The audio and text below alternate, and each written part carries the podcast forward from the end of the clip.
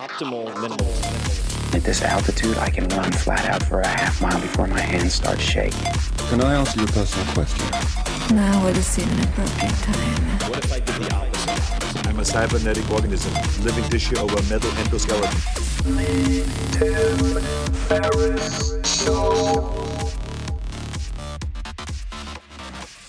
This episode is brought to you by Athletic Greens. I get asked all the time what I would take if I could only take one supplement.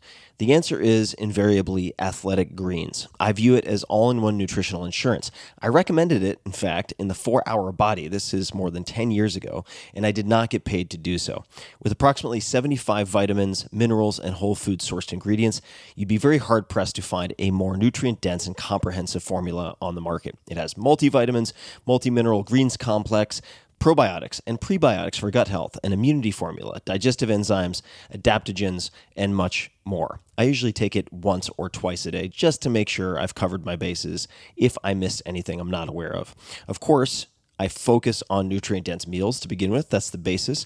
But Athletic Greens makes it easy to get a lot of nutrition when whole foods aren't readily available. From travel packets, I always have them in my bag when I'm zipping around. Right now, Athletic Greens is giving my audience a special offer on top of their all in one formula, which is a free vitamin D supplement and five free travel packs with your first subscription purchase. Many of us are deficient in vitamin D. I've found that true for myself, which is usually produced in our bodies from sun exposure. So, adding a vitamin D supplement to your daily routine is a great option for additional immune support. Support your immunity, gut health, and energy by visiting athleticgreens.com slash TFS. You'll receive up to a year's supply of vitamin D and five free travel packs with your subscription. Again, that's athleticgreens.com slash TFS, as in Tim Ferriss Show. athleticgreens.com slash TFS. With LinkedIn Jobs, we tap into a network of more than a billion professionals to help you find quality professionals quickly and easily for any role you need. Marketing wizards? Found them. Software engineers? Found. That project manager I could never seem to hire? And found. LinkedIn Jobs quickly matches your roles with candidates with the right skills and experience. In fact, 86% of small businesses get a qualified candidate within 24 hours. Post your first job for free and get started at linkedin.com slash acquire. That's linkedin.com slash acquire. Terms and conditions apply. Hello, boys and girls, kittens and squirrels. This is Tim Ferriss, and welcome to another episode of The Tim Ferriss Show, where it is my job to deconstruct world class performers, the best of the best, in many different worlds, whether that be chess, military, or in this case, entertainment. Now, I've wanted to get Shep Gordon on this show for probably a year and a half, two years, and it'll be very clear within the first few minutes of this conversation why. He has been named one of the 100 most influential people by Rolling Stone magazine, and he is the man, he is the icon behind the icons, behind some of the biggest names you've ever heard. You can say hello to him on Twitter and Instagram at SupermenschShep. If you like the storytelling and lessons of Cal Fussman, you're going to love this episode. Shep has worked with and befriended and has some incredible stories about and hilarious stories, which you're going to hear. Some of the biggest names in the entertainment industry, from Alice Cooper to Bette Davis, Raquel Welch to Groucho Marx, Blondie to Jimi Hendrix, Sylvester Stallone to Salvador Dali, Luther Vandross to Teddy Pendergrass. And his job was, in effect, he had many jobs, but to make them as famous as possible. And we we dig into how he did that, the PR stunts, the biggest successes, the biggest failures. there were quite a few that blew up right in his face. On top of that, he is credited with inventing the celebrity chef phenomenon, which revolutionized the food industry and turned the culinary arts into the multi billion dollar industry that it is today. He worked with all of the first wave of the now known as celebrity chefs Nobu Matsuhisa, Emeril Lagasse, Wolfgang Puck, Roger Vergé, and many others. And then on top of that, he's he's done quite a bit with His Holiness the Dalai Lama, and it doesn't end there. Now, Anthony Bourdain, a huge fan of Shep's, has released a memoir detailing Shep's life and adventures titled They Call Me Supermensch, a backstage pass to the amazing world of film, food, and rock and roll. And I've been reading this and enjoying every page because it is hard to conceive of how many stories and life lessons Shep has. It is like the the most titillizing titillizing is that a real word? The most sort of raucous drug infused party story combined with the best MBA you could possibly receive. So, without further ado, please enjoy my conversation with Shep Gordon. Shep, welcome to the show. Aloha. I am so happy to be here. Thank you, Tim, for having me on. It's my pleasure. And I was mentioning before we started recording that about a year ago, I took my family on a trip for Christmas and we all sat down and we watched Supermensch. And the collective thought was at some point in time, you need to connect with this Shep character. So I'm very excited to have you on the line. And could you place for the people listening where you are at the moment? Yeah, I'm uh, on a beautiful white sand beach called Keawakapu Beach on the southwest shore of Maui. You might be able to hear some waves rolling in the background. And I'm sitting on my um, porch, which overlooks the ocean, and feeling very, very lucky. And how did you end up in Hawaii? Because I know it's it's a very important place to you. And not only that, but your home has been a, a refuge of sorts for many, many people, uh, including notable folks oh, for decades now. But how did you end up in Hawaii? Uh, like many things in my life, what partly by accident, partly by um, taking action. I wanted to quit smoking. This was back in the early 70s. And um, I had read about a house that Colonel Tom Parker, who was Elvis Presley's manager, had rented in Honolulu and brought his office over to a big spread. And uh, Colonel Parker was a hero. I said, Oh my God, if I could sleep in Colonel Parker's bed and quit smoking, what a cool thing to do. So um, I rented the house. It was in Kahala in Honolulu and brought a bunch of people from my office over. Sadly, we weren't environmentally conscious in 72. And I remember we all threw our cigarettes out the window driving in from the airport. um, and um, I just got in with the wrong crowd in Honolulu. It wasn't working at all. My spiral was sort of going deeper. And um, I decided I had to leave Honolulu, go to an outer island. I had a friend who um, had a tour going to the outer island. And in those days, I had a hydrofoil. I took the hydrofoil, put one foot on the dock in Maui, and turned around to my friend and said, I'm living here the rest of my life. And I just feel different in my skin here. It's been very magical. Now, if we were to look at rewinding the clock and a shift in location, how, how did you get your start in the music business for people who, who do not know the backstory? Um, another great accident. I have great accidents. I was always a, uh, a, a child of the 60s, a liberal, Jewish, so, socialist leaning activist, um, very active against the war, um, active against ROTC, and always um, had a vision of myself as a young man as like a savior on a white horse charging into trouble. And um, so I took a job as a probation officer. I had long hair. I was uh, using psychedelics, and I thought, what a beautiful thing to bring love and peace to to a probation hall, young kids. It was a Reagan era. I thought they were being, you know, misused, misguided, and went to California, got a job as a probation officer. Didn't work. Sort of got beat up by the kids the first day, and uh, realized I was not going to change the system by being a probation officer. And um, drove into Hollywood late at night. Didn't have a lot of money there was a small motel that had a vacancy sign. Checked into the hotel, had a balcony. It was a it was exactly Hotel California.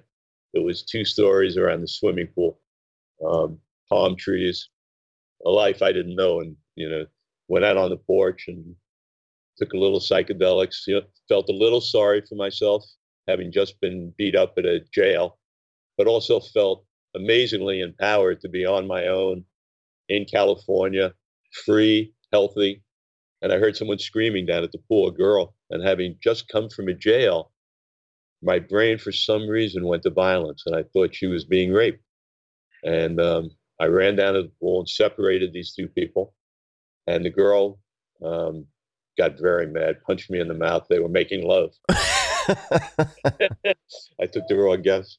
And in the morning, when I went down to the pool, the girl was Janis Joplin. And um, around the pool was sort of the Hollywood Wax Museum. Jimi Hendrix, um, Jim Morrison would come and go. Um, the Chambers Brothers, who were very big in those days, and I was big fans of. And um, my journey began. One day, uh, Lester Chambers said to me, um, "What else do you do for a living?" Because I had started selling some psychedelics to everybody at the hotel, and uh, I said, "I don't really know." And he said, "Are you Jewish?" I said, "Yes." And he said, "You should be a manager." And uh, he introduced me to Alice Cooper, and I've managed him for forty-seven years.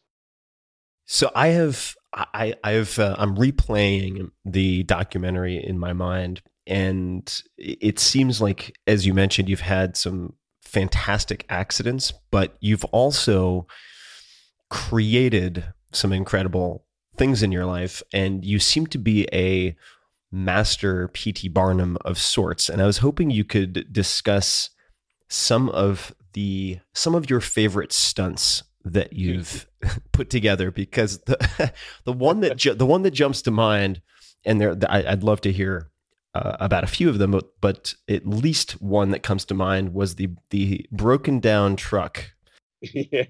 in London. Uh, but you, you can tackle them in any order that you'd like but I just think these are so genius. Uh, I'd love for you to explain a few of them. I, I start with Piccadilly. My philosophy was that you didn't have to wait for history, that you could create history. And um, we were in the entertainment business. So, different than maybe in politics where you create history, um, there, are, there aren't really victims. So, I always felt good about creating history in an entertainment sense. And the key to, to really managing an artist was to try and understand what what is it that appeals to their audience? What is if you can get it down to a word or two words or three words, sex appeal or rebellion appeal or there's there's broad categories that if you can tap into, you can pick up a big audience. And with Alice, we realized very early on it was hatred of parent. That every child at some point in their life rebelled against their parents. I lived through it now. My kids came home with hip hop music and it's like, what are you doing? And I knew hip hop music would be gigantic because that's that's the way life works. It works that way in clothes, it works that way in everything. So I knew my focus. My focus was getting parents over the breakfast table to tell their children, if you dare buy an Alice Cooper record or go see him, you're grounded. if I could accomplish that, so art, I never really cared about the music magazines. I cared about Newsweek, Time, um, the network TVs. I cared about the things the parents watch, not the kids. Mm. Um, because I didn't really know how to get the kids except for paying. This was the payola period. It was paying for hit records, and we didn't have money. So we start making some progress in America. It starts working. We start pulling stunts off. Alice, we get very lucky with um, the chicken incident where I threw a chicken on stage and the press thought that Alice bit its head off and said this, these horrible stories about him, which broke him wide open in America. And I assumed it's spread to England. I get to England, there's no ticket sales. And I'm now trying to figure out how do I, in a matter of 10 days, get every parent in London to hate Alice Cooper?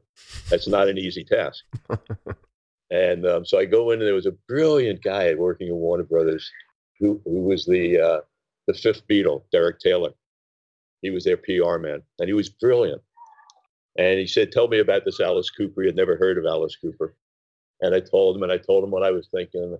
We started talking, and I said, "Is there anything that all the parents in London watch or do or see?" And he said, "Well, the morning shows are gigantic because everybody checks them for the traffic before they leave home there's helicopters and it's it's really big. It's like you know, um, our TV in Britain is very boring, but this is something that gets a lot of views. Mm, and what's the uh, what's the busiest traffic in the morning at rush hour? And he said Piccadilly Square. It's always backed up. And out of that developed this. We had just done a photo shoot with Avedon, which was Alice naked with a snake covering his genitals. So I said to Derek, you know, we just had this great shot, and I took it out and I said, what do you think about putting it on like a flatbed truck and breaking it down at Piccadilly? Would that piss everybody off? And he said, yeah, come on. And I said, we could do this. And he said, you know, we can. And he found a driver and he paid for the truck through Warner Brothers. And we asked the guy to break it down two or three times until they arrested him because we knew they would arrest him. Um, but that was our story. and it, it hit the morning news. It was helicopters. Traffic was backed up 30 miles. We had, you have to remember, this is 72 or 73. We had girls on the flatbed truck in hot pants giving out flyers for the concert. but it sold out. There's also many things that didn't work because when you live on the edge like that, there's so many things that don't work. And and I think I just I just gave a talk to a bunch of uh, DJs and business guys in, in that world, and and what I tried to get across is that the failures are almost more important than the successes. That's really what separated Alice and I from so many other managers and artists, and what made his career go so long is because we were both allowed to fail and we supported each other. So here's a great failure story. he gets his first stadium show, Three Rivers Stadium, Pittsburgh. And I'm trying to think, what do I do? It's a baseball stadium. We have to do something really Alice Cooper esque because everything's going to be so small on a tiny stage. Even in those days, I don't even think they were using screens in concerts. Um, this was really early days. And it was, I think, the first stadium show, maybe other than the Beatles at Shea Stadium. There were very few stadium shows. So I said, I got it. Shoot him across the stadium out of a cannon. How cool would that be? Alice Cooper going through the stadium. So I go to uh, Warner Brothers, who built all our props. They did the guillotine and they did the, the gallows. And the guy there was so nonchalant about it. He, he said to me, after I explained to him what I wanted, he said, What period cannon? you got to be kidding me. And he said, No, World War One, World War Two, Revolutionary War. And I said, Give me your best cannon. And he went to a drawer and he took out blueprints for a cannon with someone in it to get shot across. It, it, uh, he didn't say stadium, but it was it was the trick. It was a shallow bottom. The trick was Alice would crawl in the cannon, go into a, a, a bottom that was pitless. It was a dummy already dressed like him, looking like him. He would run. He would uh, crawl out of the cannon, run around, get driven around to the other side of the stadium. We would do some shtick, you know, with flames, getting ready to blow up the cannon. When he got there, bingo, and the, it would go across the stadium, and Alice would come out triumphant. Well, we did it the first night for rehearsal, and the cannon, which was 40 feet long and six tons, the dummy came out and it went maybe one foot. just flopped out. Yeah, just flopped. It was the worst thing I ever saw. But Alice couldn't see it. He was in the cannon and floating around the side. So he said, How was it? I said, The worst thing I've ever seen in my life. And I made a very rookie mistake, which I never made again, which was advertising what we were going to do. Oh, no, no. so at Three River Stadium, they're on the radio going, Watch Alice get shot out of a cannon. Watch out. and we sold out. And we had press coming in the night before to send stories back to the news because that's all you had was like the six o'clock news, and they wouldn't have been able to get it. So, um, so now what are we going to do? Al? I said, go to sleep. I'll figure it out. He wakes up, and in the hotel were um, fire extinguishers that had foam. So he said, "What are we going to do?" I said, "It's going to be a giant penis. these two balls on it." filling it up with this foam. You get on it and rub it and lick it and just masturbate it to death. And the foam will come out 40, 50 yard, you know, rows. It'll be fantastic. And uh, I'll, I'll figure out what I tell Pittsburgh. So he gets in and he rubs it. He works so hard and it drips out. It's worse than the night before. one little drop. And now this is a time when most managers and artists would be choking each other to death. That is the point I want to make out of the story. Now, why why is that though? Why? Because I've now embar- I'm a manager. I've thought of it. I put him on a stage in the most embarrassing situation. I got it right.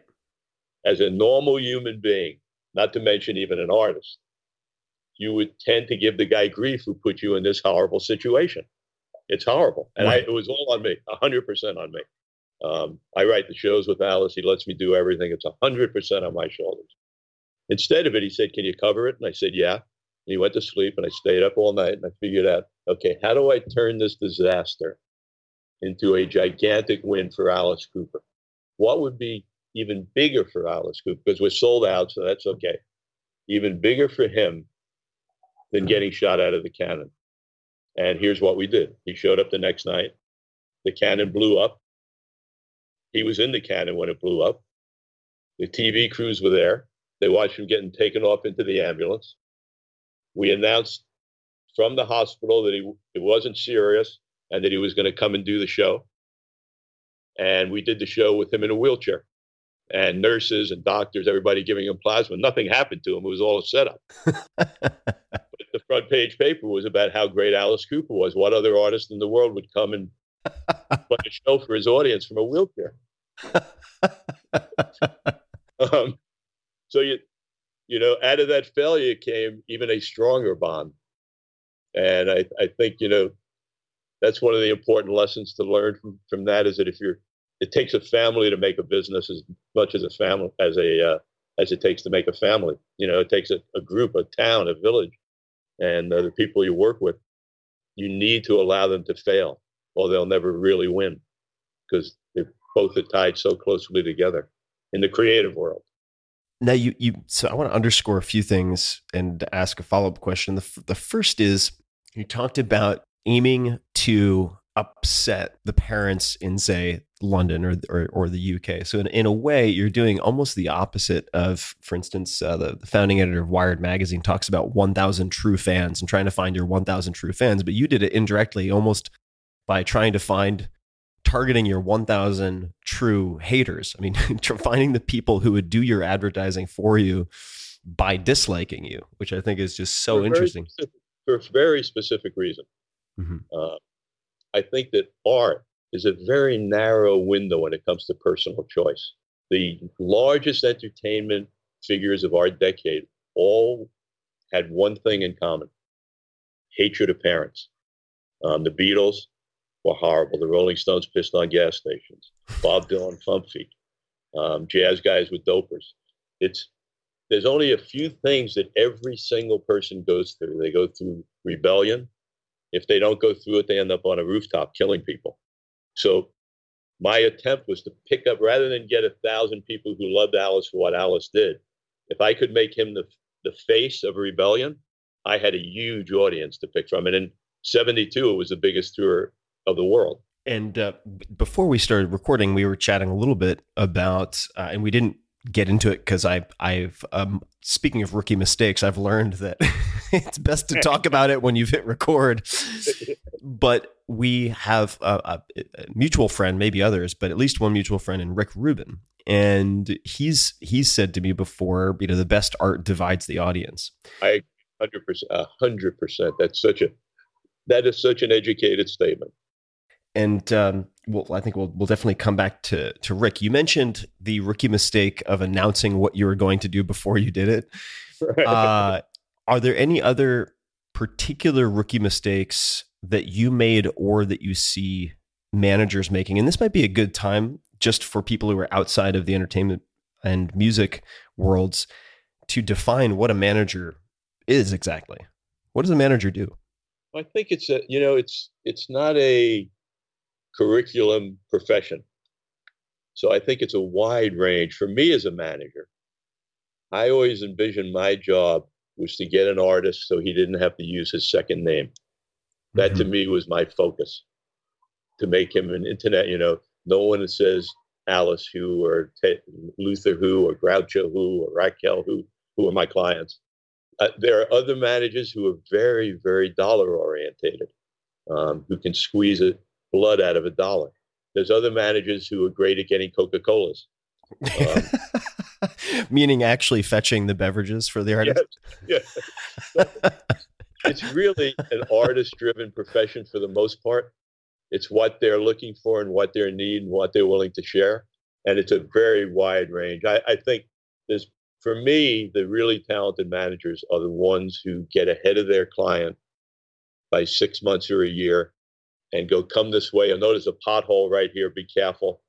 Um, who really have a vision of of what the audience is, what the attraction is, how to put it in a picture frame that doesn't compromise it, doesn't make the artist chase the flavor of the month, but uh, knows how to promote the essence of what they are, which gets so much to what Rick Rubin's comment was.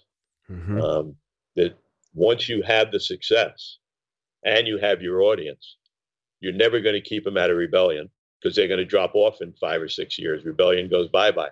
So it's a matter of taking that and taking the essence of what this artist has creatively that makes them a great artist.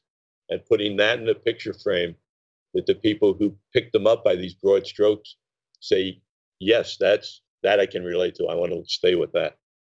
So I, what he said is so brilliant. I never really thought of it like that. I always say it from the other side. Is it you pick up your broadest audience by social revelations rather than art because that's obscure. But what he's saying is perfectly right. So each one of those artists, depending on what they want to do with their art, is very different. Some making the most money is the most important. Some being the most famous is the most important. Some not being told what to do is the most important. So different than a doctor or an, uh, an accountant there's no real curriculum and nowhere to really learn to be a manager. I'm going to come back to the rookie mistakes question, but I, I have to bring up because it was it was one of the most hilarious portions of the doc with Mike Myers, which was a flashback dramatization, a reenactment of getting one of your clients to agree to have you as a manager. But there was a, a competition of sorts. And uh, I was just thinking to myself, this is not the type of thing when you said there's no curriculum. This is probably not the case study that would be used in an MBA program about uh, music and entertainment management. But could, I, am guessing that you uh, you remember which example this is. Could, yes, could, could, could, could, you please replay this for folks? You know, it's funny because it's um, in some ways not my proudest moment. but, I, I was impressed, nonetheless. Proud or proud or not. But uh, and I, it's something I never would have ever talked about if Teddy. It's it regards an artist named Teddy Pendergrass, and um, he was a very macho Afro American artist. I would have never talked about this if he hadn't actually written it in his book, which amazed me that he would admit it. but um, it was early on in my career. I was very successful and had a, had a great reputation, which didn't exist in the management business at that time. And one of my clients was Groucho Marx, and the executor of Groucho's Marx's estate was a gentleman from CBS named Goddard Lieberson. And he was very good to Groucho, and he was a legend. And my armpits got sweaty every time I went to see him. Um, you know, he was, a, he was a living legend. And he had someone in CBS reach out to me to ask me if I would manage, go look at, meet with Teddy Pendergrass to manage him. He was a very important artist to the label, and they would like me to be involved. And you couldn't say no to to Goddard. So I went to Philadelphia. I didn't really like the show, but I realized that the fellow named Teddy Pendergrass was actually the lead singer of Harold Melvin and the Blue Notes, who were one of my favorite groups. So I went backstage. There was a long line of Jewish managers. There were all these great characters, Sid Seidenberg, who had all these companies. His name was Sid Arthur, I think was Arthur. Uh, at, and it was SAS, so he had Sasco, Masco, Fasco, Dasco. you know, fantastic. His letterhead was fantastic. He managed BB King and a bunch, but there was all these great Jewish managers backstage. So I didn't even bother going in. I went home. About a week later, they called me up. How was the meeting? Didn't take the meeting. Please, Mr. Lieberson would like you to take it. Would you go back down and take the meeting? I go back down, pull up to his driveway. There's a white Rolls Royce with license plate Teddy. I go up to the penthouse. This beautiful girl in like a lingerie opens the door. Then this the most beautiful man I've ever seen in my life comes walking in, and um, I completely dropped everything I was going to say, and I decided this is I, I, I don't really this is not going to happen, and let me just get out of here. So I said, um, "Listen, man, what there's not a lot of things I know in life, but there's one thing I know for sure: you have no credentials whatsoever." To figure out which one of us fast talking Jews is telling the truth. you had the best group in the bunch and there's no way you're going to know who's telling the truth. So here's what I suggest let's get together for a weekend. Bring the best drugs you have, bring the best women you have, bring the best booze you have, and let's just party. And if you drop before I do, I'm the wrong guy for you. I mean, if, if I drop before you, if you drop before I do, I should be a manager because when you collapse, I'll be able to take the money from the gig out of your pocket and save it. and he looked at me like I was completely out of my mind, as he says in his book. But then he said yes. And oh shit, now I got to do this. And we met in New York at a hotel, and we did what we said we were going to do. And he collapsed a couple of days later, and uh, I managed him the rest of his life without a contract. and by the way, never collapsed again and uh, and there were there were at least a few I, I suppose innovations we could call them that came of that collaboration. I think for me as a manager, that may have been the the crowning point of um, creating history because it was so focused, and it was. Um, I had an artist who was big enough that I had the luxury I could do it, and I had an artist who completely, completely trusted me because all we hit were headwinds. But the concept was I was trying to Teddy's sex appeal was unbelievable. The amount of panties we would get on stage and bras with phone numbers, the reaction of even old Jewish women. but unbelievable. The sex was just unbelievably strong. Songs, his producer, they allowed us all to, to really drive it. So we produced a stage show that went to that. We produced songs that went to that, Close the Door, songs like that that really highlighted sex, not romance, sex. And then I was trying to say, how do I tell this to the public? How do I really get across that this is a black Elvis? How do I get, I have every black person in America. How do I get the white audience to see it and really get it and understand it? And I came up with this concept out of a very angry moment at one of his first shows where I had to wait backstage while this bevy of women went into his dressing room, and I was really angry. And um, I said to him after I got to see him, I said, you know, this is crazy, man. We should do shows for women only. That's it, so that I have a chance. Let me be in the in the house with the women. And um, we both looked at each other and said, "Can you do that?" And I said, "I can do it." And everybody fought me. They lawyers from halls called me up. It's you know, it's um, bigotry. I said, "No, no, we'll sell tickets to women. We're just going to say for women only." And that's what we did. We devised an ad. We did concerts across America, Radio City Music Hall in New York, Greek Theater LA. We did concerts for women only. We had 100% women. I don't think one man showed up at any of them. Um, we gave out chocolate teddy bear lollipops to, lick on, which was so hot. Um, and, and, then we got to, when we went to advertise it, I got to a challenge point, which was there is a line between saying what you are and being arrogant about what you are. And when I saw the ad with this picture on it, I said, for women only, coming out of Teddy is a little arrogant. So we we ended up not using his picture. We got a stuffed little teddy bear that every girl loves, and we put a little note on it that said, "Come spend the night with me. Love Teddy." to really soften it up, and it sold out in like a second, and they were fantastic shows. And I, and then I I, I was managing Luther Vandross, and I, I said, okay, how do I apply that same set of principles to Luther, who's not sex? Luther was romance. Luther was all about whining and dining and the anticipation and how beautiful romance is. And so what I did with him, which I thought was not as focused as Teddy, but uh, the same highway, which was um, we gave out to the top radio stations in America a contest where you could win Luther marrying you on the air. so it really drove romance. And I think weddings, if you look at statistics, Luther's music for that decade was probably the most played wedding songs. So anyway, that's that's uh, and that's how you have fun and that's how you develop an artist. But all those things to get back to failure take an artist and a manager trusting each other to go out on a limb. The question of failure, the question of mistakes made. Are there any other rookie mistakes that you see a lot of people making in the position of something like a manager or that, that you made that come to mind? Any particular sort of uh, archetypal or critical mistakes? Yeah, I think it's less a list of mistakes than it's it's a mistake of intentions. What I see, at least from the people I see and talk to, is they're not in the business really for service. They're in the business for greed. And out of greed, you just do stupid things and your vision's blurred if if you're in it for service to your artist, which is really a manager. I mean, again, there are different types of managers. There are managers who are power guys who I get it. They build empires off it, and they're great for their artists. But I think you know, I have an assistant who has a daughter who's being sought after by everybody in the music business record companies managers publishers she's a beautiful 21 year old girl lily miola and um, I see the difference between the phone calls that come in for her and the things that I do for Alice.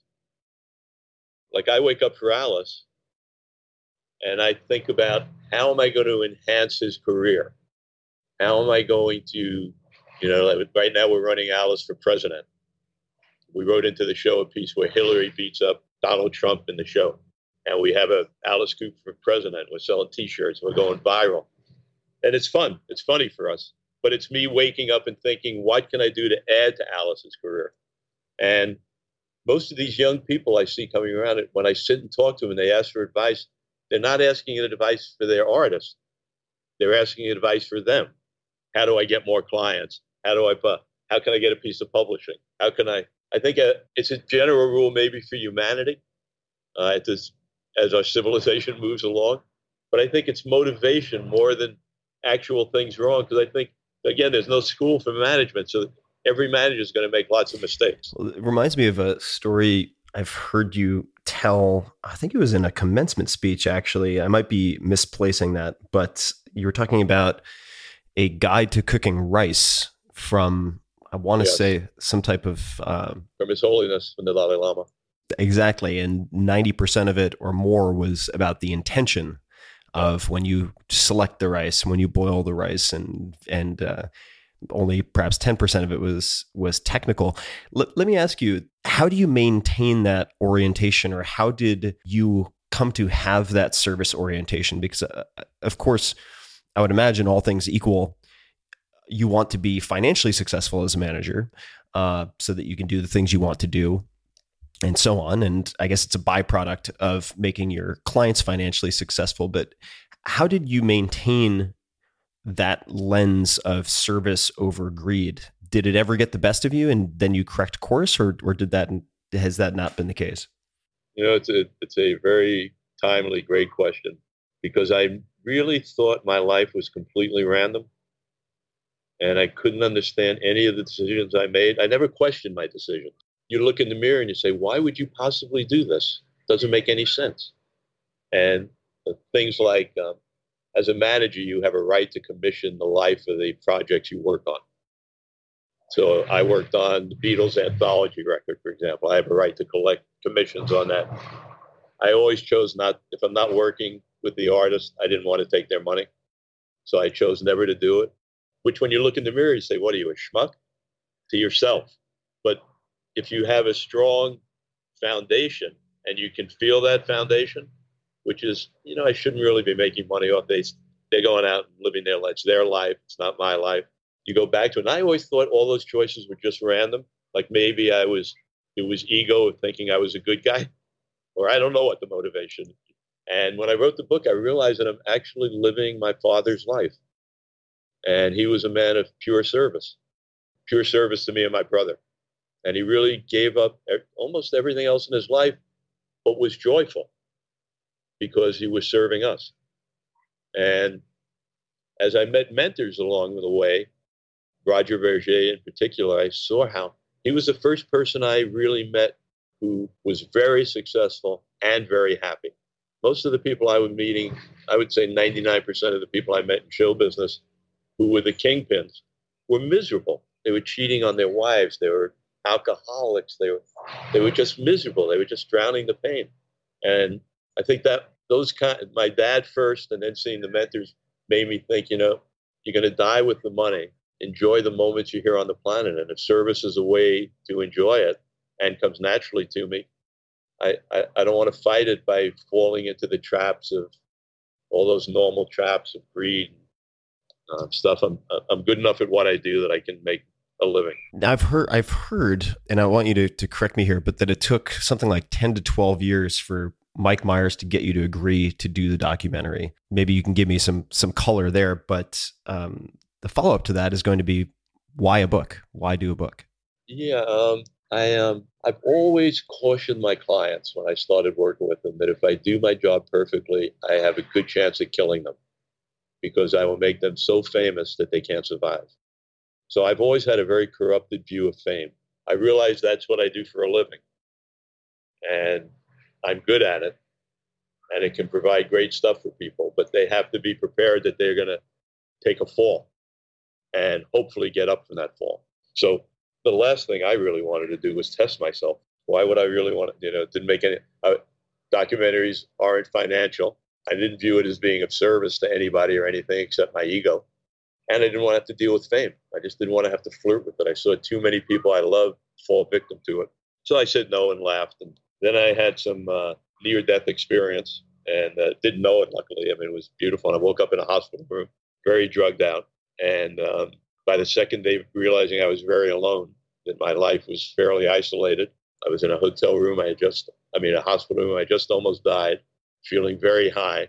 And I think very starting to feel really sorry for myself, which is unusual for me because I'm usually feeling how lucky I am. And right in the middle of that, Mike called. hey, Shep, how you doing? And I said, you know, I'm really doing miserable. It's one of the few times in my life I can't find the footing. I'm like, sort of kind of lost a little bit. And he said, uh, well, how about doing the movie now? now we got, now we have like a really dramatic moment to go to. And I said, uh, I think my ego probably said, because I was feeling sorry for myself. I said, yeah, yeah, maybe that's a good way to come out of this thing if I live. Let's do the movie. So I got well, uh, got some good help from my friends, and maybe a month later remembered that I had told them we would do the movie. So I called them up. Uh, hey, Mike, how you doing? And, uh, Great. I said, you know, remember, did we have a conversation when I was in the hospital? I said, do the movie, and he said, yeah. He said, go ahead and do it.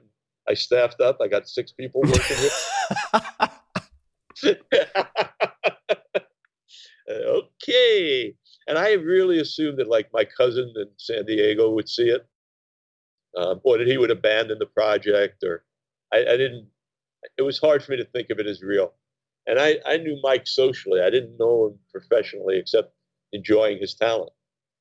And I didn't realize how driven he was. And he spent the next year of his life, seven days a week, 24 hours a day on this thing. I, I did nothing.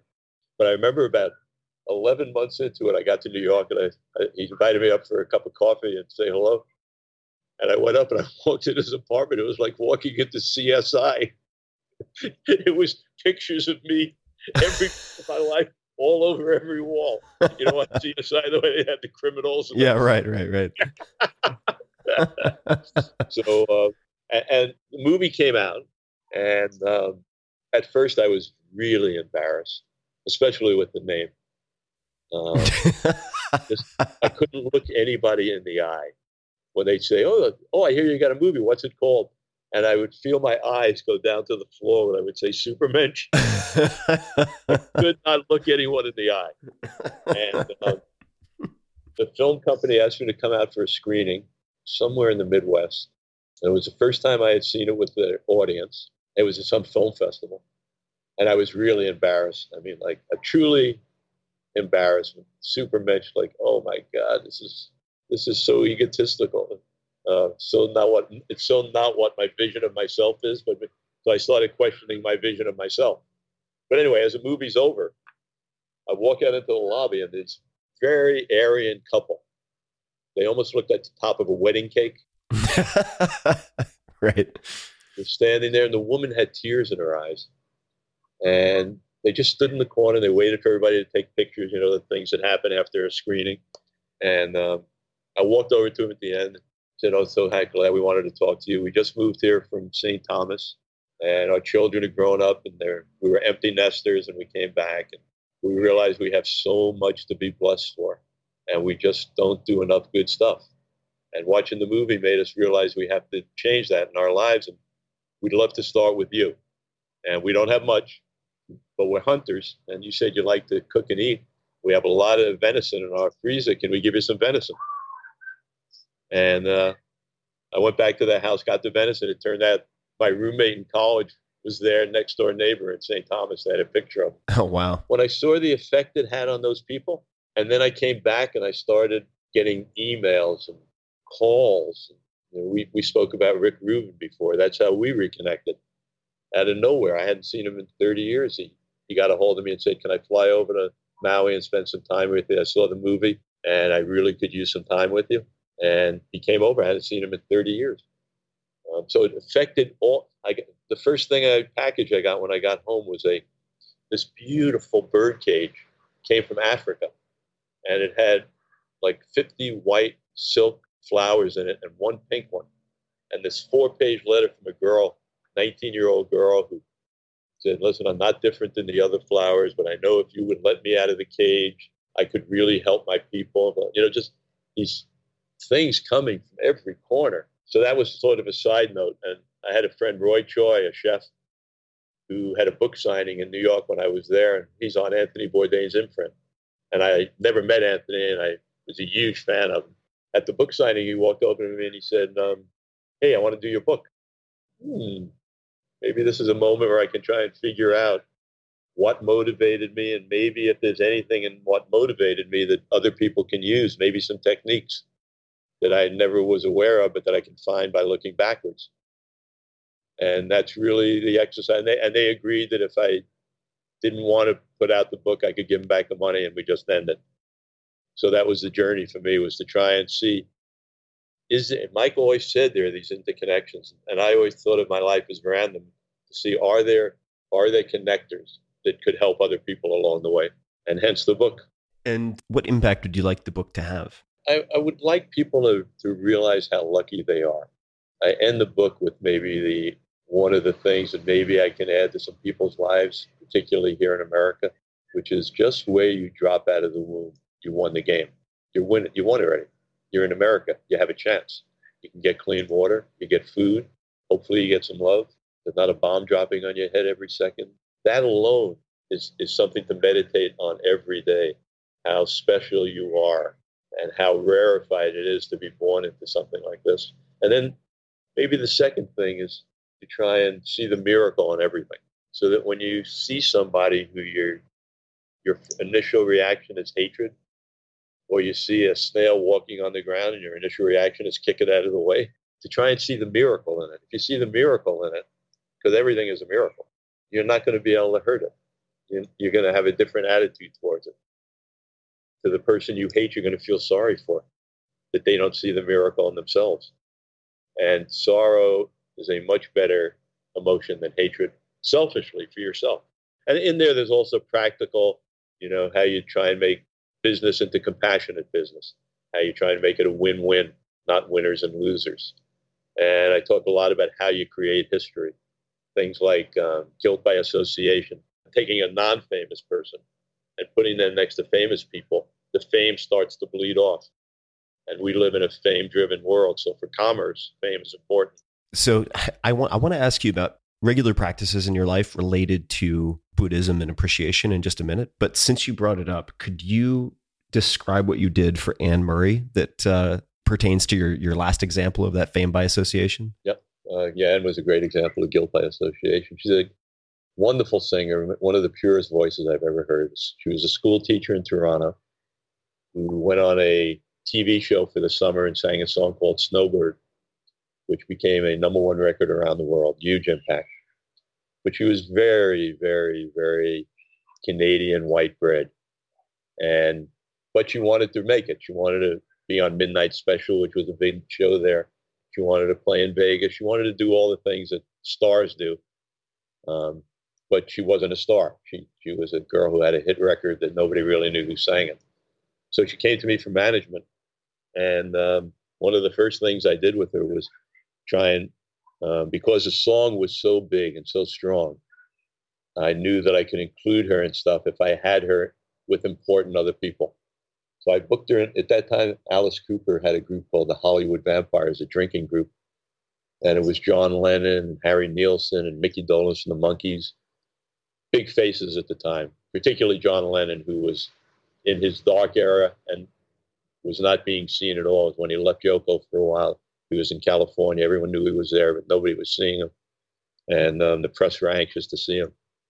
So um, I booked her in California on Thanksgiving, which I thought was a, very funny because she was Canadian. Um, I tried to make it all as absurd as I possibly could. And um, I got the guys. I went to see the guys and I said, I got down on my hands and knees. And they all, I used to drive them all home at night because they all got too drunk to drive and nobody could afford cars. So I, I, I was the designated driver. So I got down on my hands and knees and I said, guys, I'll drive you all all the time, but you got to come help me with this girl from Canada who was um, so opposite from you that if you guys would stand next to her, I could help make her famous, and I'll drive you forever.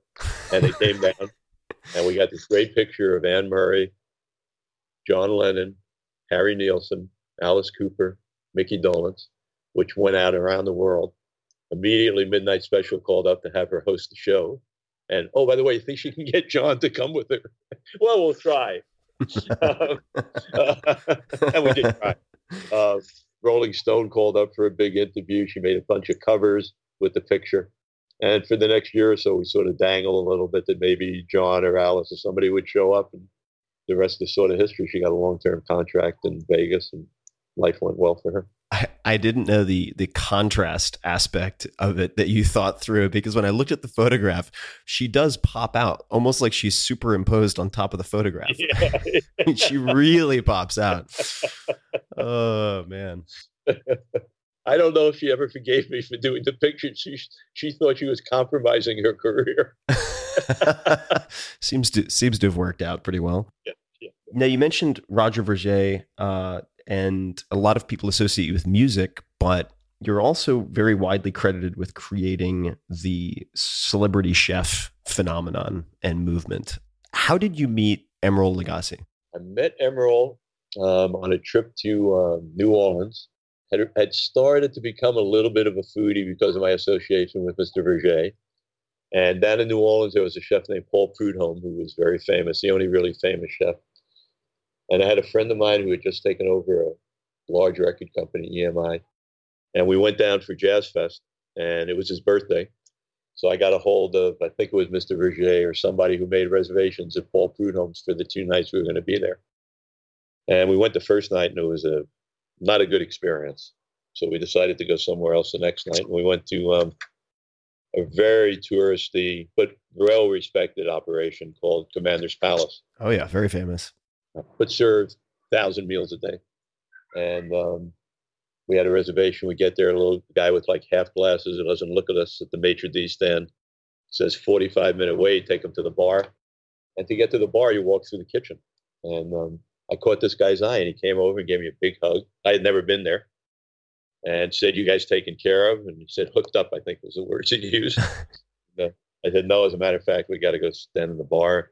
So he took us to the bar, he poured us champagne came back in five minutes, took us to the A table, and proceeded to bring every course up to the table with, with the help. And every time he'd leave, we'd say, Who does this guy think we are?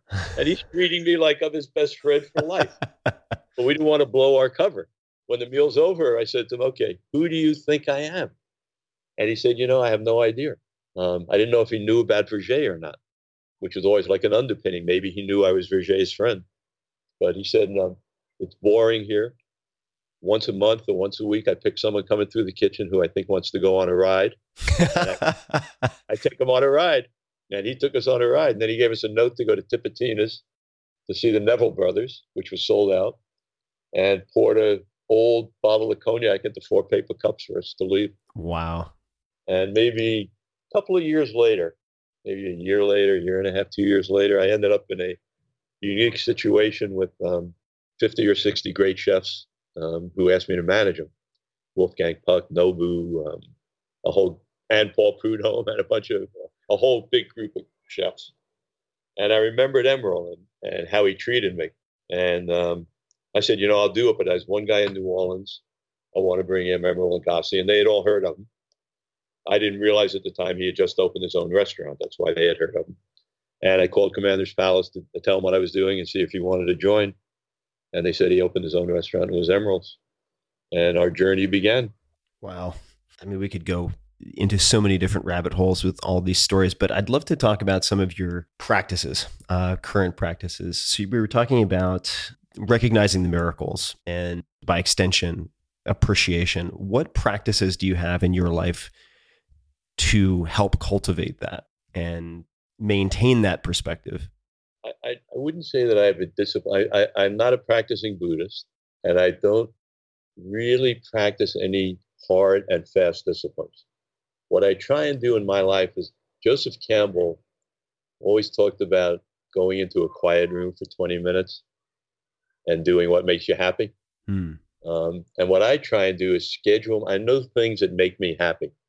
I know being in a jacuzzi makes me happy.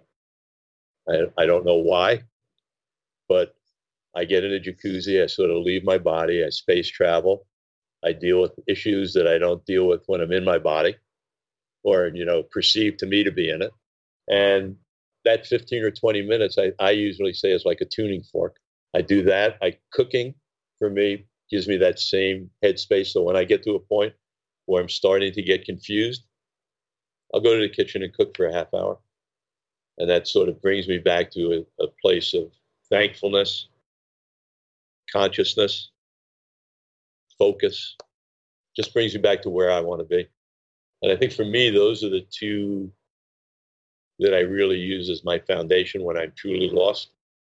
I go to those two and I try and, but I think, you know, I, I think um, if you're lucky in life, you find you find those things that that that get you back to what's important because there's so much fool's gold, there's so much noise that to really stay focused on what's important and what makes you happy and and what is compassionate is difficult, and I think needs constant retuning.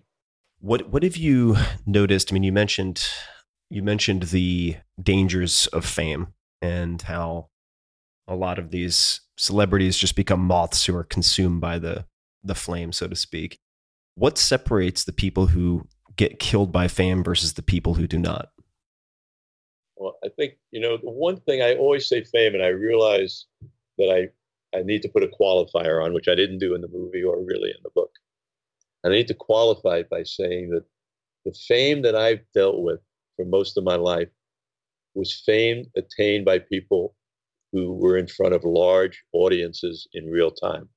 So the 90% of my artists who achieves fame had a live people applauding in mass amounts, mm-hmm. as opposed to film stars, as opposed to authors, as opposed to people who got fame in other ways. So mine is fairly slanted. And I think so for me, my until I really wrote the book and started to think about these things, my my saying those words was because the people in front of me were normally trying to be headliners in stadiums. And for that subgroup of people, I think it, rejection is so gigantic to get to a place of success that there's normally something driving them, some hole somewhere in their life, something that they need filled. Maybe it's love from other people. Maybe it's uh, so I don't know. In each person, it's different. Um, maybe they they don't have a personality, so that's their personality.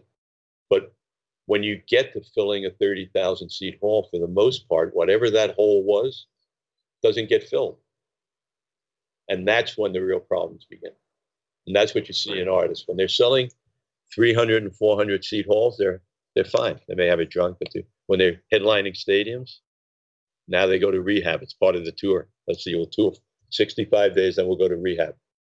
So I think my view of it is very slanted. But I think there's, you know, so many common things about it. I was talking to um, my, my first glint of fame was uh, they were playing the movie at the Tribeca Film Festival, and Michael Douglas was doing a talk with me. And I was walking to it, and walking for me is one of the things like the jacuzzi or the cooking.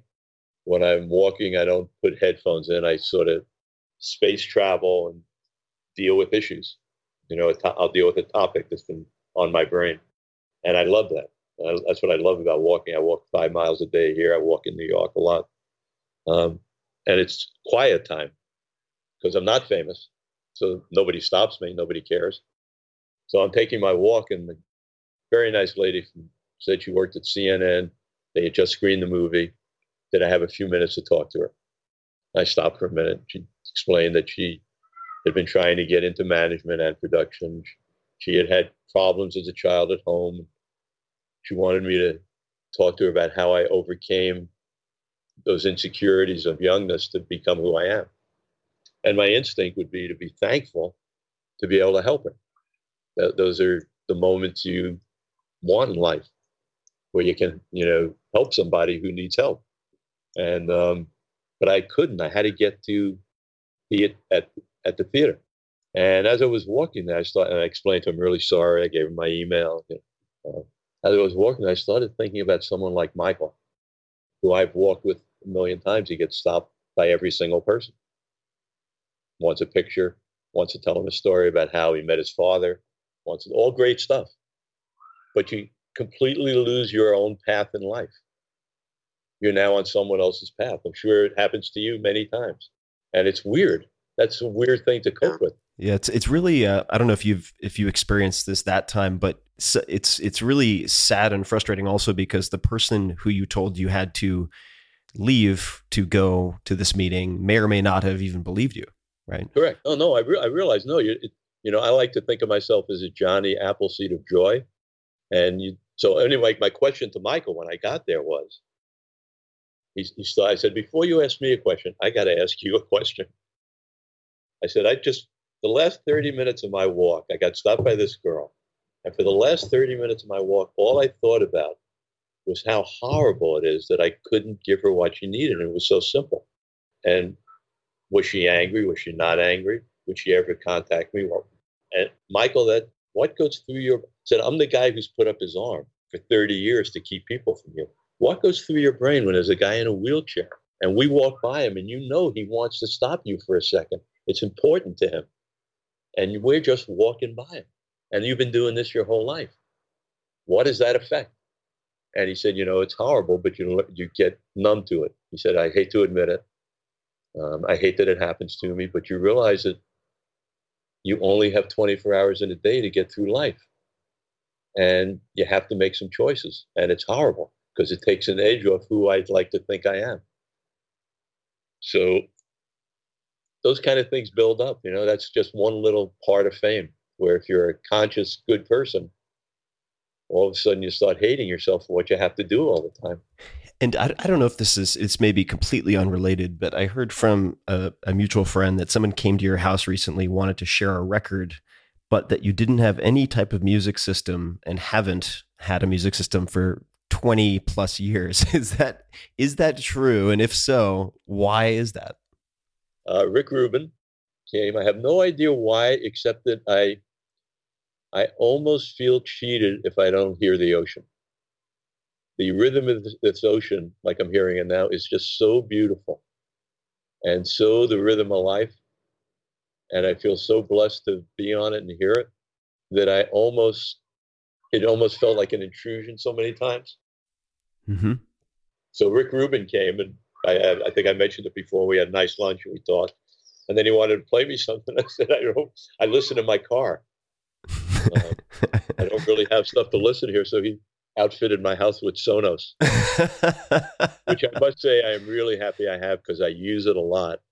And I do realize that music was sort of missing in my life. And it really has uh, heightened my, my life here. What type of music do you currently listen to the most? I would say 90% of the time I listen to Teddy Pendergrass radio on Pandora. No kidding. I'll have to do that. I, I use, I listen to Pandora on my Sonos every day while I'm writing. So I'll, I'll see, see how, how Teddy treats me. It really makes me feel good. I, I, I love Teddy and uh, it just makes me feel good. I, I, makes me smile every time his voice comes on. Plus I love his music. I'm going to uh, ask just a, couple of short questions, and the answers don't need to be short, but uh, these are some of the questions that I love asking everybody that I have on the show. And you can certainly punt if one doesn't um, provoke anything in you. But w- what book or books, uh, you know, besides your own, have you gifted most to other people?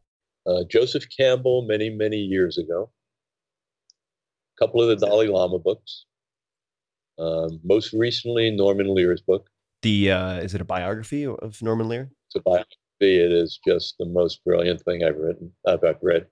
Um, Keith Richards' book. I gave away a bunch of those because I thought it was his voice was so pure. Yeah, I've heard tremendous things about that as well. I haven't read it yet myself. Sent it to a lot of artist friends of mine, saying if you're ever going to write a book, you want your voice to sound to be as clear as his voice was. It was him.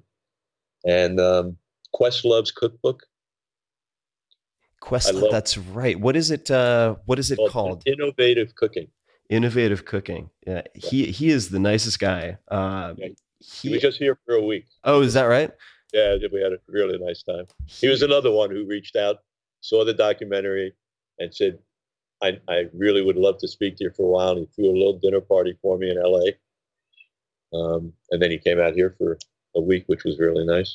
He's uh he's he's an extremely nice guy. I I met him years ago, and believe it or not, at at one point at least, and he's spoken about this.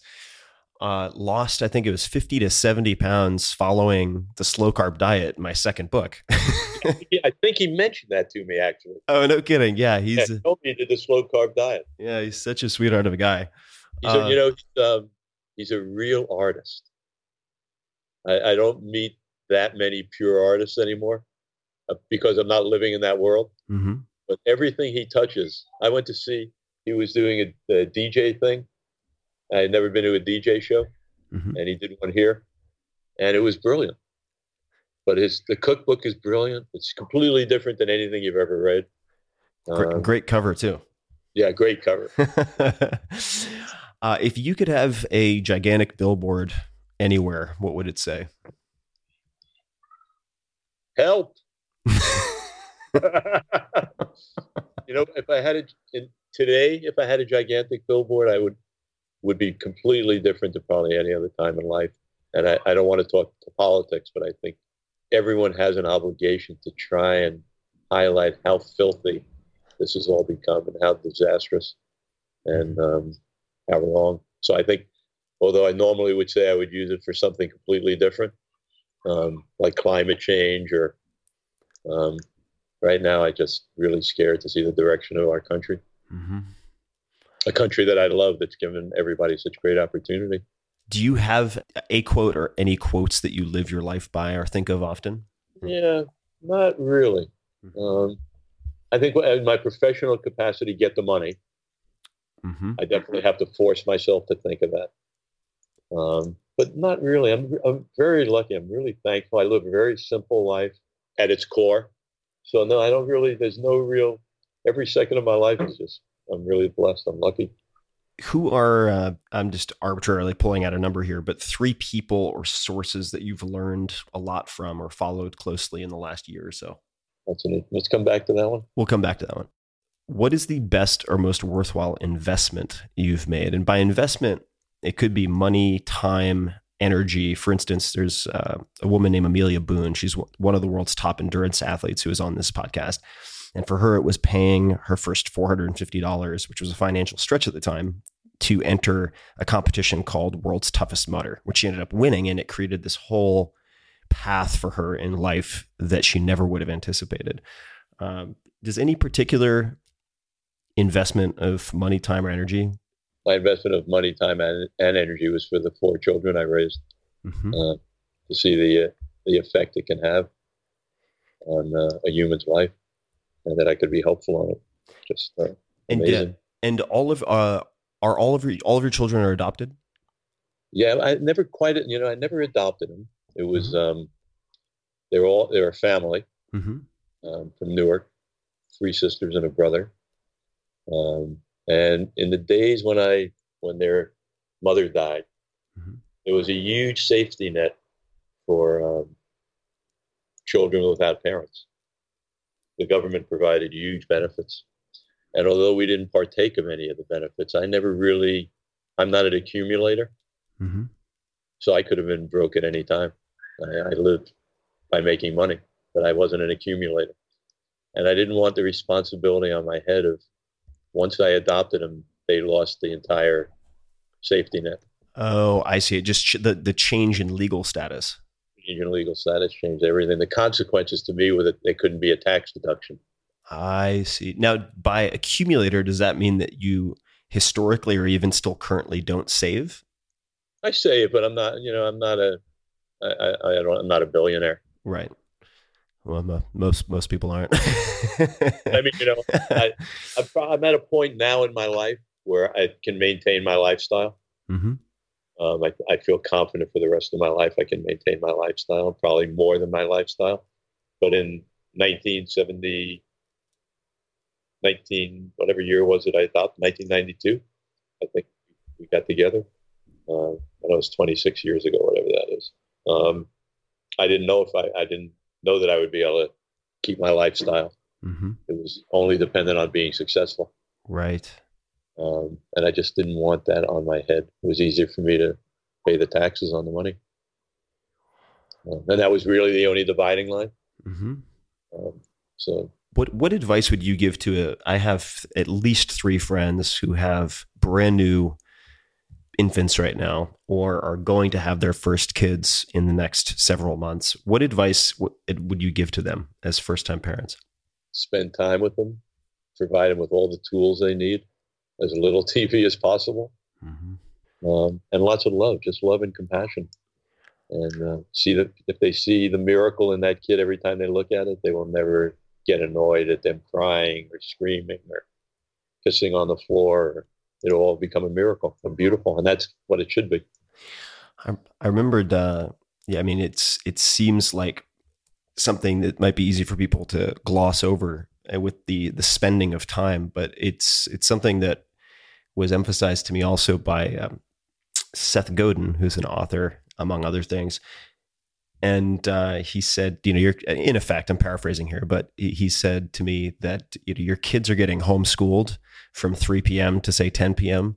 no matter what. And it's up to you to choose whether it's by watching TV, they're getting homeschooled, or by interacting with them. And uh, you know, he he has conversations with them over dinner a lot of the time. That's his one of his rituals because it offers sort of a a very informal, semi-distracted environment in which they can tell him the truth without having a serious feel to it. If that makes any sense. No, yeah, no. I think it's you know, I think the thing to remember is that they they only have one path. And It's there. It's so if you if you make a path for them that's compassionate and reasonable and makes sense, that's the only path they know. If you give them a path of neglecting them and letting TVs teach them everything, um, they're going to live in an alienated world. So I promised I would. So I'm going to come back to, but we can skip this one if need be. The um, people or sources you've learned from, learned a lot from, and you know what? You mentioned mentors earlier. This could be way back in the day. It doesn't have to be recent. Right. Uh, I think some of the most significant people in my life, um, for sure, Roger Vergé, who uh, was a great French chef, considered maybe the, the godfather of all the chefs, and And for people who want to look him up, how do you spell his last name? B E R G E. Mm-hmm. Um, he through his kitchen came people like Daniel Boulud, David Bouley, Alain Ducasse, Hubert Keller. Some of the great chefs of our time came through his kitchen. And and what he taught me is you can be successful and happy, and you do it through service. And that's a hard concept sometimes to get in your brain, but when you when I got to spend time with him, I could see in some ways how selfish it was because he became so happy making someone else happy. Mm-hmm. And then I had the unbelievable luck and honor of uh, meeting His Holiness the Dalai Lama and cooking for him on a, a number of occasions. And um, the same thing, it's service. Um, makes him so joyful, he giggles every second. And he lives his life of service. Uh, for, for me, those were probably my two greatest mentors. And then someone like Michael Douglas has uh, always been an amazing inspiration to me. He, uh, the work he does quietly for the UN, for Israel, for anybody who needs him and things that he feels are important. He's been on an anti-nuclear kick for as long as I know him, probably 35 years. Before anybody was talking about it, he's been an ambassador for the UN. He never says no to helping people. And he has a fun, lives his life, creative, he's productive, doesn't take security with him, lives his life. And um, and is of service. He, I'm doing a uh, a benefit in New York in September for Chef Roger with, with the CIA and 12 great chefs. And um, Michael's coming and talking just because I asked him to. Uh, and there was a time when I was trying to make the chefs famous. I wanted guilt by association for the chefs. So I asked him if he would host dinners with all the famous people in LA who would come if he invited them with my chefs, with, with Mr. Vergé. And we had these dinners where Michael would, uh, you know, present Vergé. In the room would be Stallone and Nicholson, uh, Danny DeVito, and Anthony Quinn. You know, and, and guilt by association work. As you could tell, they are celebrity chefs now. Um, so I think he's been a big inspiration. I've been very lucky to have a lot of people. And yeah, I mean, you've passed that on also. I mean, if you just look at the culinary world as one example, I mean, you, um, and for people who want to check it out, I mean, you gave a, a, great, I think it was a commencement speech at the CIA, which I should probably explain for people is not the Central Intelligence Agency. yeah, it's so the, cu- yeah, the Culinary Institute of America. And uh, you you mentioned that you know before the celebrity chef phenomenon in a way sort of paved the highway i think as you put it yes yeah. the people at the top of their game i mean these are the the a-rods or the derek jeters of their sport so to speak in the cook in, in the world of chefs were making like a hundred grand a year and and now you can come out of culinary school and some people will get entry level or i should say first jobs that are a hundred thousand dollars so it's it's really opened up a world of opportunity for those people as well and a world of uh, caution, as I said in the CIA speech. If they if their only focus is making meals that people pay a hundred dollars a piece for, they're in for a big crash. Them and the culinary arts. Yeah, they have to start, they have to start feeding them. I said in, you know, I told the kids that you're going to graduate, you're going to get a job for a hundred and a quarter. You're going to be in a restaurant that's all hundred dollar meals, and you're going to walk outside the restaurant look to the left and look to the right, and there's going to be homeless, hungry people. And if you think your only job is feeding those diners, you are in for a really rough life. Yeah, definitely. And I want to give credit to somebody you mentioned earlier. Uh, in fact, uh, Roy Choi.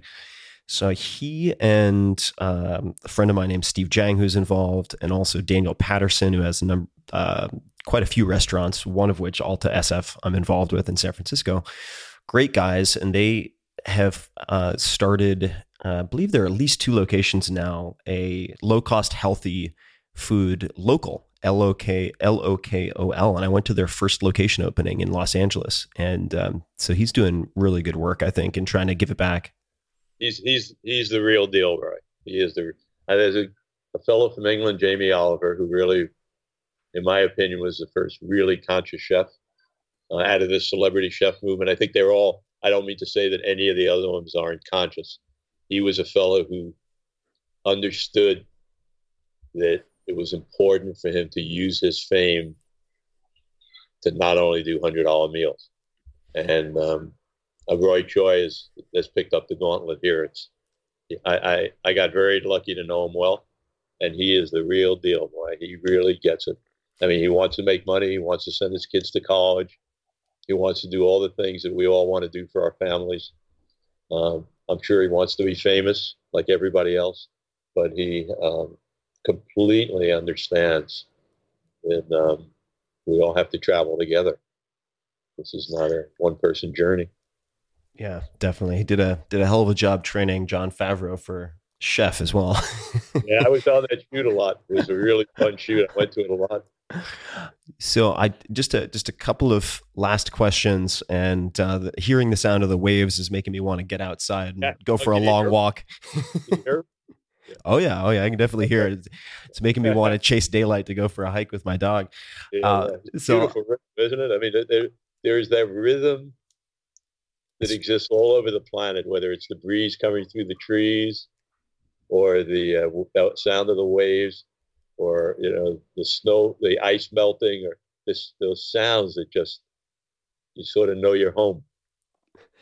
It's uh, it's me- it's meditative, very yeah. meditative.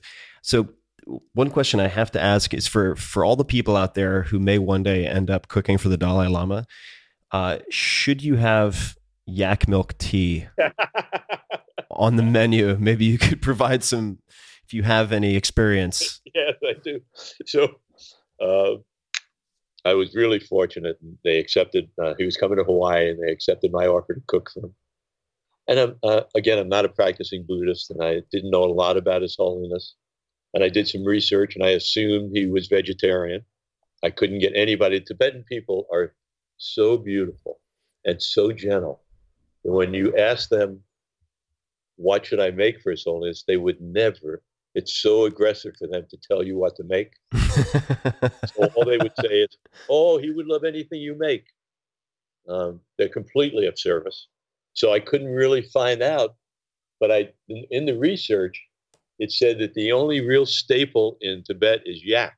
Yak is a cross, I think, between like a goat and a cow, and they live high in the mountains. There's no vegetables really there. They, so everything's made from yak. It's yak stew, yak milk, yak butter, yak cheese, and the most popular thing is yak tea. So I have a friend who does tours of Tibet, wonderful guy named Kenny Ballard, and um, I asked him if he could get me some yak butter to make yak tea, so that I could have yak tea for His Holiness for his first breakfast. Thinking I was, oh my God, how cool is this? I'm so cool. and I get the yak butter, and it's the smelliest thing you've ever smelled. It was in a jar. Still smelled up my whole house. It was, it's so smelly, but I had it, and I get there, and the the only the only requirement for cooking for him, they asked me no questions. They, they didn't ask me if I could cook. they. All they said was, "You can't have expectations.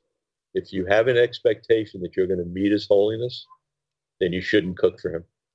So we got, I went to my crew, we got all those expectations out of our brain. You have to assume you're not going to meet him. We're going to cook the meal. Someone's going to deliver it to him. You're doing this for service, not for a photo op. And the first morning, they asked me to bring him his meal. Now I'm completely shocked because I assume I'm not even meeting him, and it's five o'clock in the morning. And one of the things on the tray is the yak tea. So I put it, they have you cover your mouth to feed his holiness. So I cover my mouth and I go up the steps into his room and I walk in and he's uh, in his robe with top down. So his chest was bare and he's brushing his teeth, looking in the mirror and gets a big smile, looks over, oh, hello. Big smile, hello, your holiness. I'm so nervous. I can hardly, I can hardly speak. I tend to get nervous in front of uh, power figures, particularly at that point in my life. Now I've sort of adjusted, but that was, it was almost overwhelming. I just didn't want to faint. like, and, um, and he takes a whiff or two and he goes, Oh, yak tea. And I said, I, I got so proud. It's like, oh my God, chef, you pulled this off. It's so amazing. It was worth all the effort, all the smell. You are the coolest guy in the world. And I hear him say, as I'm telling myself this, his second line is, Oh, that's why I leave Tibet. It smells so bad. that was the end of the yak tea, but uh, it was a great leveler. oh man. Uh, well, we could we could go on for days, and I don't want to keep you for days. Uh, but I I, I I I want people to hear your stories and to learn from you. What is the title of the book? Where can people find it? Uh, what would you suggest people do who want to learn more? Uh, it's called the Backstage Pass. I have to look up the title. and I can I can certainly link to it also in the show notes for, for people who just want the convenience. They, it's it's a, here's the name. They call me Supermensch. Mm-hmm. A backstage pass to the amazing worlds of film, food, and rock and roll. Supermensch. And it's um it's can be uh, ordered through Amazon or through any of those services. It's published by um, Anthony Bourdain through Ecco. I'm really proud to have Anthony as the publisher, and uh, I hope everybody enjoys it. And for those people listening, I will, of course, link to everything in the show notes at uh, 4hourworkweek.com forward slash podcast. And Shep, any last words, any requests of the audience for them to take with them and consider or act on? Anything else that you'd like to to say before we before we wrap up? This is so out of my wheelhouse, but the only thing I really have to say is please go vote.